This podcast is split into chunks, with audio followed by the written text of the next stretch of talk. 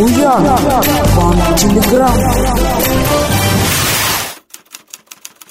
Владимир, Буян ТВ, Буянову, срочно, лично, телефонограмма «Молния». Прошла информация, что Кремль вручил губернатору Сипягину зеленую папку. Это своего рода черная метка для глав российских территорий. Ее содержание на досрочную отставку не хватит. Ирина Сорокина, Навлянка. Только через два месяца Сипягинский двор раскрыл содержимое зеленой папки, поступившей из Кремля после прямой линии Владимира Путина 20 июня текущего года.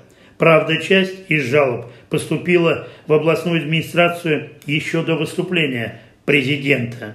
Теперь понятно молчание губернатора Владимира Сипягина. В его папке оказались 422 жалобы.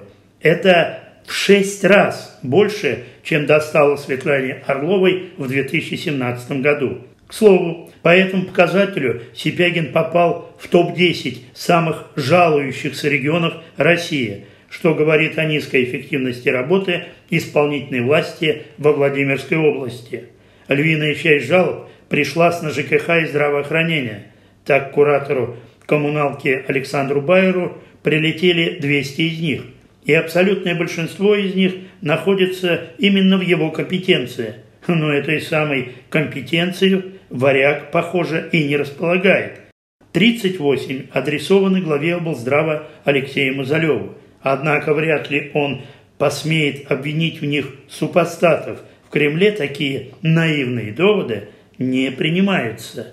Зеленую папку в Белом доме обсудили при закрытых дверях 15 августа – Очевидцы заметили, что Сипягин сильно беспокоил такой рост петиции из региона 33.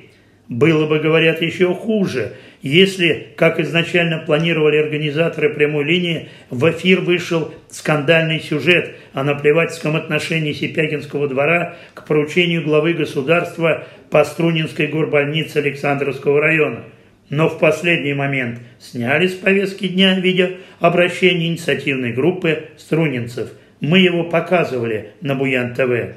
Тогда последствия «Зеленой папки» были бы куда трагическими для Сокола Жириновского. Буян, вам телеграм.